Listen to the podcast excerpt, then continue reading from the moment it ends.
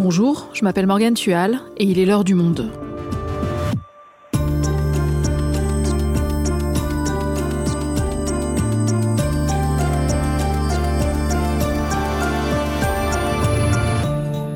Aujourd'hui, plus de 40 personnes ont été tuées au Pérou dans des manifestations qui se poursuivent semaine après semaine. Depuis la destitution du président Pedro Castillo le 7 décembre, des Péruviens, souvent issus de milieux pauvres, de zones rurales, réclament la destitution de la présidente actuelle, Dina Boluarte, et de nouvelles élections. Malgré l'état d'urgence, le couvre-feu et surtout la répression sanglante des forces de l'ordre, le mouvement ne faiblit pas. Alors comment en est-on arrivé là? Réponse avec Amanda Chaparro, elle est la correspondante du Monde à Cusco. Que se passe-t-il au Pérou? Un épisode de Garros Munoz, réalisation Quentin Tenot.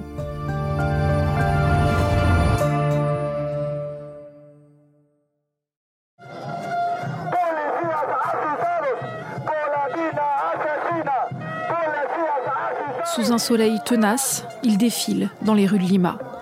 Des paysans en tenue traditionnelle, des ouvriers, des étudiants venus des Andes après des heures de voyage pour atteindre la capitale. Comme eux, ils sont des dizaines de milliers à affluer depuis le 19 janvier pour réclamer la démission de la présidente Dina Boluarte. Dans les cortèges, certains brandissent des pancartes à l'effigie des manifestants morts ces derniers jours.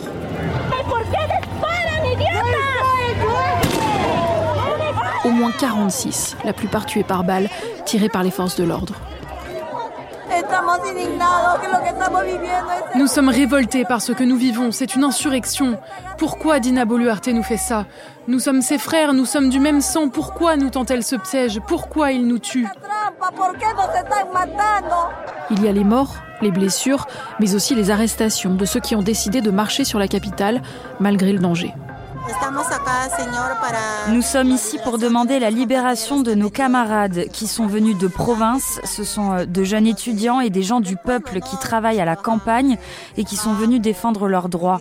Ils manifestaient dans leur province, mais comme personne ne faisait attention à eux, ils ont décidé de venir ici, à Lima.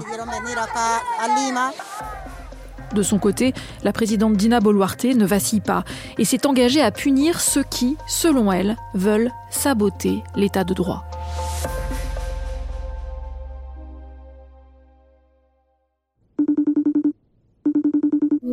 Bonjour Amanda. Bonjour.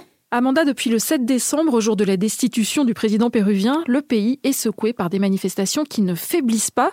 On va essayer de tout comprendre avec toi, mais pour ça, il faut revenir un peu en arrière. On est en juillet 2021, Pedro Castillo est élu président du Pérou, et il a un profil un peu à part. Oui, son élection est vraiment une immense surprise car personne ne connaissait Pedro Castillo. C'est un instituteur de campagne, un syndicaliste enseignant, mais mis à part le monde de la militance, c'était un inconnu. Pedro Castillo, quand il se présente, il n'a pas de talent, d'atout particulier, ce n'est pas un grand orateur, mais euh, il fait la différence car il incarne quelque chose euh, pour des millions de Péruviens. Il vient de cette région du Nord, une région pauvre, paysanne, et il est très loin du monde des élites traditionnelles qui sont concentrées généralement à Lima, la capitale. Donc il est un symbole très fort pour ces millions de Péruviens. Et alors comment il a réussi à devenir président? Il parvient à se hisser au second tour car les élections sont totalement éclatées avec une myriade de petits candidats. Et il remporte ensuite au second tour les élections à une poignée de voix. Et c'est un résultat euh, d'ailleurs qui n'a jamais été accepté par la droite et ses élites qui ont immédiatement contesté l'élection en parlant de fraude, une fraude totalement démentie par la justice péruvienne. Et cette élite a continué de mépriser cet électorat populaire en disant que les gens avaient mal voté, euh, probablement par ignorance, en élisant euh, Castillo. C'est la première fois que notre pays sera gouverné par un paysan, une personne qui appartient, comme beaucoup de Péruviens, aux secteurs qui ont été opprimés pendant tant de siècles. Nous devons éradiquer la corruption, mais pour ce faire, nous devons punir sévèrement et fermement tous ceux qui s'y livrent. Comme le disaient nos ancêtres quechua, avant d'entreprendre une grande tâche, une seule force, un seul cœur, une seule direction. Et que cette direction soit le progrès et la justice sociale pour tous les Péruviens. Un grand merci pour les Péruviens. Vive le Pérou. Vive la patrie. Merci beaucoup. On vient d'entendre Pedro Castillo, tout juste investi. Il parle d'éradiquer la corruption, d'œuvrer pour la justice sociale. Mais dans les faits, une fois président, est-ce qu'il va mettre en place des mesures en ce sens? Non, en effet, en 18 mois, il n'a pas fait grand-chose. Il n'a jamais réussi à gouverner. Ce qu'on voit, c'est qu'il n'a pas fait preuve d'un grand sens politique. Il a changé de gouvernement d'innombrables fois. Il a nommé plus de 80 ministres en 18 mois. Et en fait, il a passé son mandat à tenter de résister face aux attaques du Congrès qu'il n'a jamais accepté comme président. Il est accusé dans six affaires de corruption présumée ou de trafic d'influence. Donc certains disent que ce ne sont que de fausses accusations destinées à lui mettre des bâtons dans les roues. Et il était effectivement euh, la cible d'une cabale de l'opposition de droite et des médias qui ne lui laissaient rien passer. Mais attention, pour autant, les dossiers ne sont pas vides. Il a tout de même six enquêtes fiscales ouvertes, donc il est soupçonné d'avoir favorisé des personnes de son entourage dans des marchés publics. On ne connaît pas vraiment la magnitude de cette corruption, mais il a plusieurs éléments à charge et il a notamment tenté d'obstruer le travail de la justice, euh, notamment en destituant certains fonctionnaires qui enquêtaient sur lui ou sur ses proches. Et donc il a eu euh, trois tentatives de destitution en 18 mois et c'est la dernière qui a fonctionné ce fameux 7 euh, décembre. Alors, raconte-nous cette journée du 7 décembre où tout a basculé. Alors ce jour-là, il est convoqué au Congrès qui doit voter justement sa, destitution dans l'après-midi, mais il ne se présente pas et à la place, à 10h du matin, il adresse un message à la nation où il annonce, euh, retournement de situation, la dissolution du Congrès.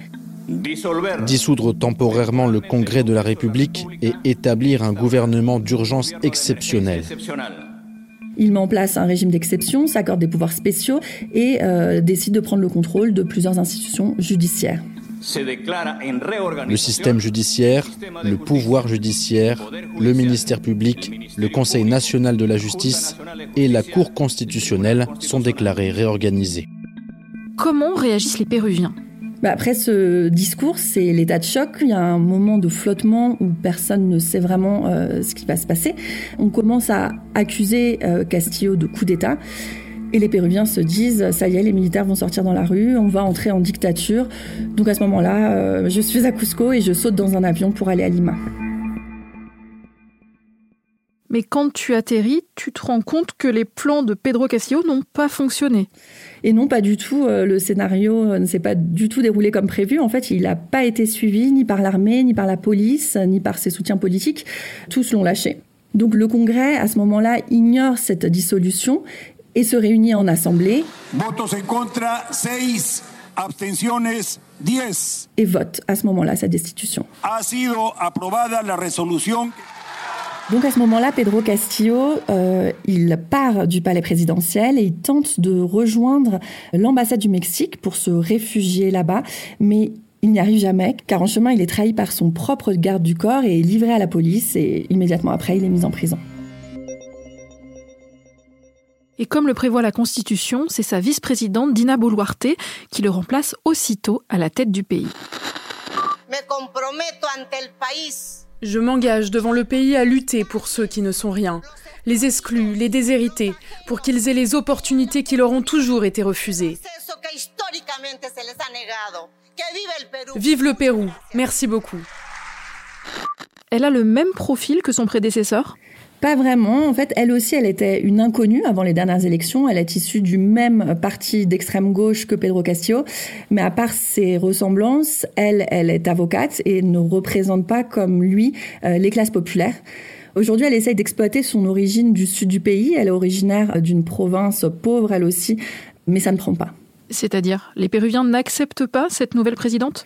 Bah, L'origine, ce n'est pas tellement elle euh, en tant que personne euh, qu'ils rejettent, mais c'est vraiment le symbole d'un président, Pedro Castillo, issu du peuple et qui est destitué par un congrès honni par près de 90% des Péruviens. Donc, au moment de cette destitution, le pays est encore calme, comme je disais, il y, a un, il y a un moment de flottement. D'ailleurs, à ce moment-là, je suis assez surprise car il n'y a pas un soutien massif. Les gens ne sortent pas dans la rue pour défendre ce président du peuple. Et finalement, il y a euh, au fil des jours de plus en plus de gens dans les rues pour demander non seulement la destitution de la présidente, mais aussi la dissolution de ce congrès qui est vraiment perçu comme co-responsable de la crise.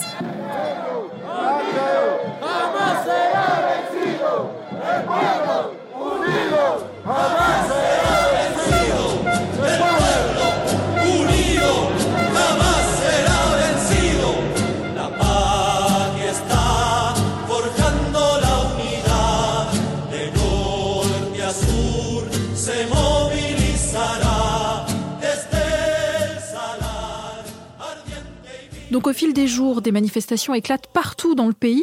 Qu'est-ce qui motive les Péruviens à descendre dans la rue? Alors d'abord, Dina Boluarte, quand elle arrive au pouvoir, elle annonce qu'elle convoquera des prochaines élections pour 2026, qui était la fin du mandat prévu pour Castillo.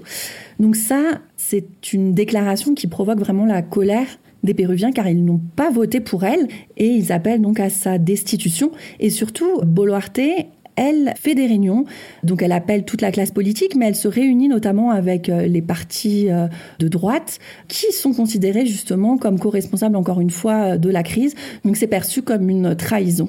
Et quel est le profil des Péruviens qui manifestent? Alors dans les rues, les manifestants sont surtout issus des catégories les plus pauvres de la population. Il y a beaucoup de paysans, euh, des ouvriers, des syndicats enseignants, des Amérindiens. Bon, c'est une catégorie qui se recoupe au Pérou. On dit les indígenas campesinos, donc c'est des paysans autochtones. On les voit dans les manifestations à Cusco, par exemple. On voit des, des paysans avec leurs habits traditionnels. Et ces manifestations, elles se concentrent surtout dans une zone qui est euh, le sud-sud-est du pays, qui sont justement des régions avec un fort taux de pauvreté. C'est vrai que ces habitants-là avaient élu Castillo euh, avec des scores assez impressionnants. Ils avaient voté à 80-90% pour Pedro Castillo. Ils pensaient vraiment que ce président pouvait changer les choses, améliorer leur, leur situation. Et ils ont cette frustration et ce sentiment vraiment d'avoir eu une occasion pour changer les choses, une occasion historique ratée. Il y a aussi des grèves. Est-ce qu'elles mettent le pays en difficulté? Oui, il y a des grèves. Dans plusieurs régions, ils se sont déclarés en, paro indefinido, donc en, grève euh, illimitée. Il y a beaucoup de routes bloquées, donc des marchandises qui ne peuvent pas circuler, donc ça crée des tensions. Le pays n'est pas paralysé pour autant. On va dire que l'économie est assez résiliente et se maintient. Mais chez moi, par exemple, à Cusco, c'est compliqué de se déplacer. Il y a des piquets de grève euh, dans beaucoup d'endroits. Les routes sont bloquées avec des énormes rochers. Il y a des barrages. L'aéroport de la ville a été euh, fermé euh, plusieurs jours consécutifs. Donc l'activité vraiment tourne au ralenti. Et ce qu'on voit, c'est aussi une solidarité qui se met en place, une solidarité des habitants de la ville avec ceux de la campagne. Ils organisent des marmites communes, c'est-à-dire qu'ils collectent des aliments pour aider les paysans qui viennent de tout toute la région et qui ont fait euh, plusieurs heures de voyage pour euh, arriver vers, euh, vers Cusco, la capitale régionale. Donc ce qu'on voit sur les places, c'est quand même de la bonne humeur avec ces gens qui ont la sensation de se battre pour une cause noble. Et on peut entendre, il y a des petits concerts ici et là, la musique traditionnelle de la région, les huayno. C'est une musique traditionnelle des Andes.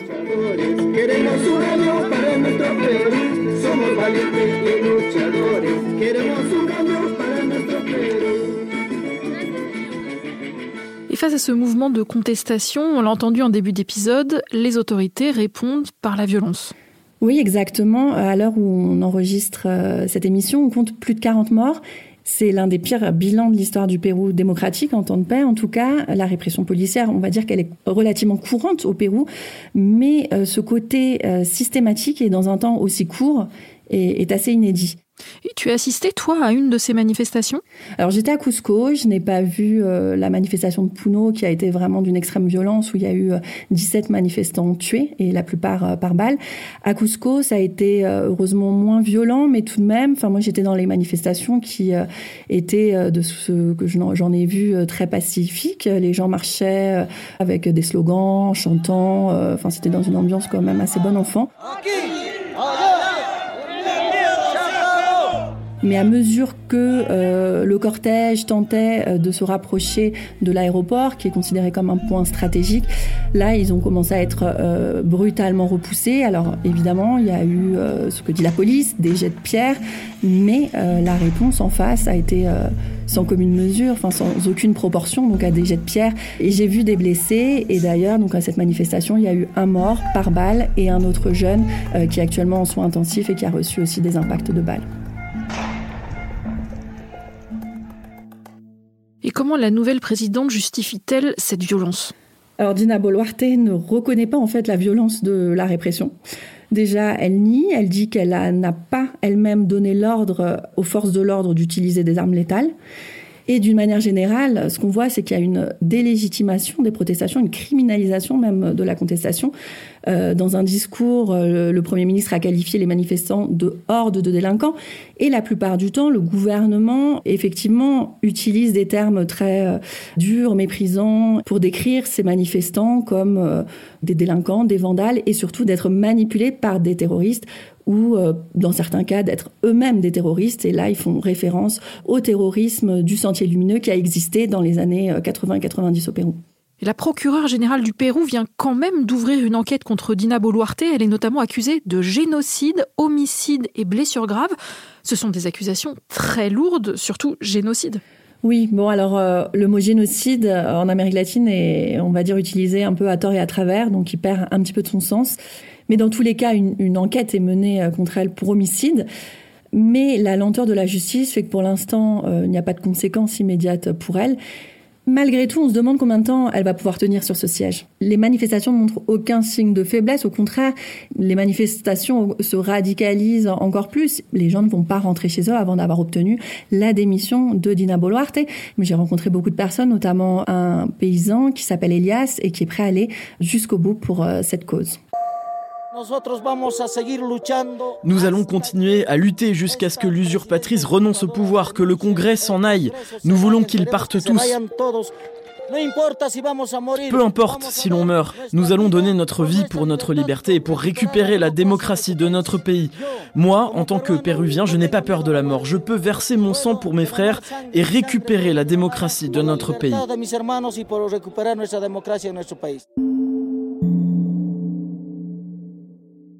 Est-ce que Dina Boluarte pourrait céder? Et si c'était le cas, qui pourrait la remplacer? Oui, c'est difficile à dire. Pour l'instant, euh, dans ses discours, elle répète qu'elle ne va pas démissionner, elle n'a aucune intention de démissionner. Et pour l'après-Boluarte, si jamais elle en venait à démissionner, selon la Constitution, c'est le président du Congrès qui devrait prendre sa suite.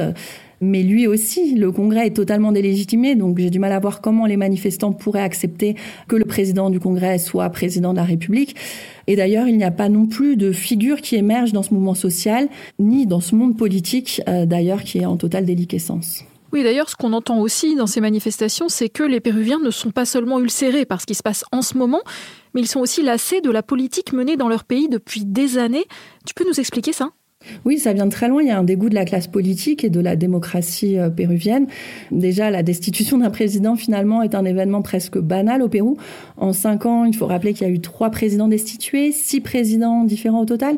Donc, ce qui définit euh, la politique péruvienne, c'est l'instabilité et le Congrès, qui équivaut à notre euh, Assemblée nationale, puisqu'il n'y a qu'une chambre euh, parlementaire au Pérou, il est vu comme tout puissant. Certains parlent même de dictature parlementaire.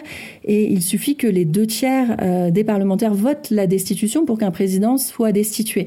Et puis aussi, la classe politique est énormément corrompue. Et les personnalités, les gouvernements s'enchaînent sans que rien ne change pour le quotidien des Péruviens, aucune réforme politique d'ampleur ou économique qui pourrait améliorer leurs conditions de vie. Et qu'est-ce qu'ils réclament pour améliorer leur vie, justement? Alors, il y a des revendications qui sont extrêmement larges, qui demandent plus de justice sociale, une lutte contre les inégalités, une meilleure redistribution des, richesses du pays.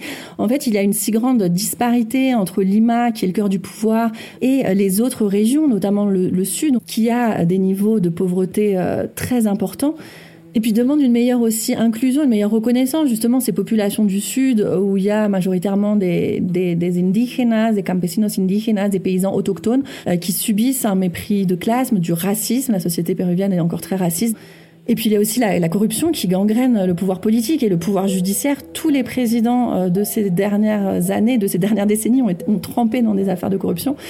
Et aujourd'hui, la totalité des ex-présidents sont soit en prison, soit mis en examen. Et aussi, il y a un ex-président qui s'est même suicidé alors qu'il allait être arrêté. Alors, quelle est l'issue? Parce que si je comprends bien, même si les manifestants obtiennent la démission de Dina Boluarte, ça ne va pas changer grand-chose. En effet, ça ne sera pas suffisant. En fait, beaucoup s'accordent à dire qu'il faut des réformes politiques. Elles sont absolument nécessaires. Et puis, il y a aussi un phénomène qu'on observe ces dernières semaines et qui prend de l'ampleur. C'est les demandes pour une assemblée constituante et l'écriture d'une nouvelle constitution. Voilà, il y a l'idée, cette idée de, redéfinir, euh, de poser les bases d'un nouveau contrat social et d'enterrer enfin cette constitution de 1993 qui est héritée du gouvernement euh, de Fujimori et qui posait les bases d'un État néolibéral qui favorisait le secteur privé sur le secteur public. Donc il y a cette idée de redistribuer les cartes pour construire un nouveau Pérou. Merci Amanda. Merci Morgane.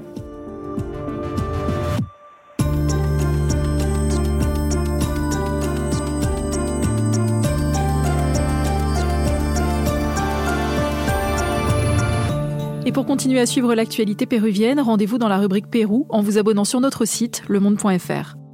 C'est la fin de l'heure du monde, le podcast quotidien d'actualité proposé par le journal Le Monde et Spotify. Pour ne rater aucun épisode, vous pouvez vous abonner gratuitement au podcast sur Spotify ou nous retrouver chaque jour sur le site et l'application lemonde.fr. Si vous avez des remarques, des suggestions, des critiques, n'hésitez pas à nous envoyer un email à l'heure du monde. L'heure du monde est publiée tous les matins du lundi au vendredi. On se retrouve donc très vite. À bientôt.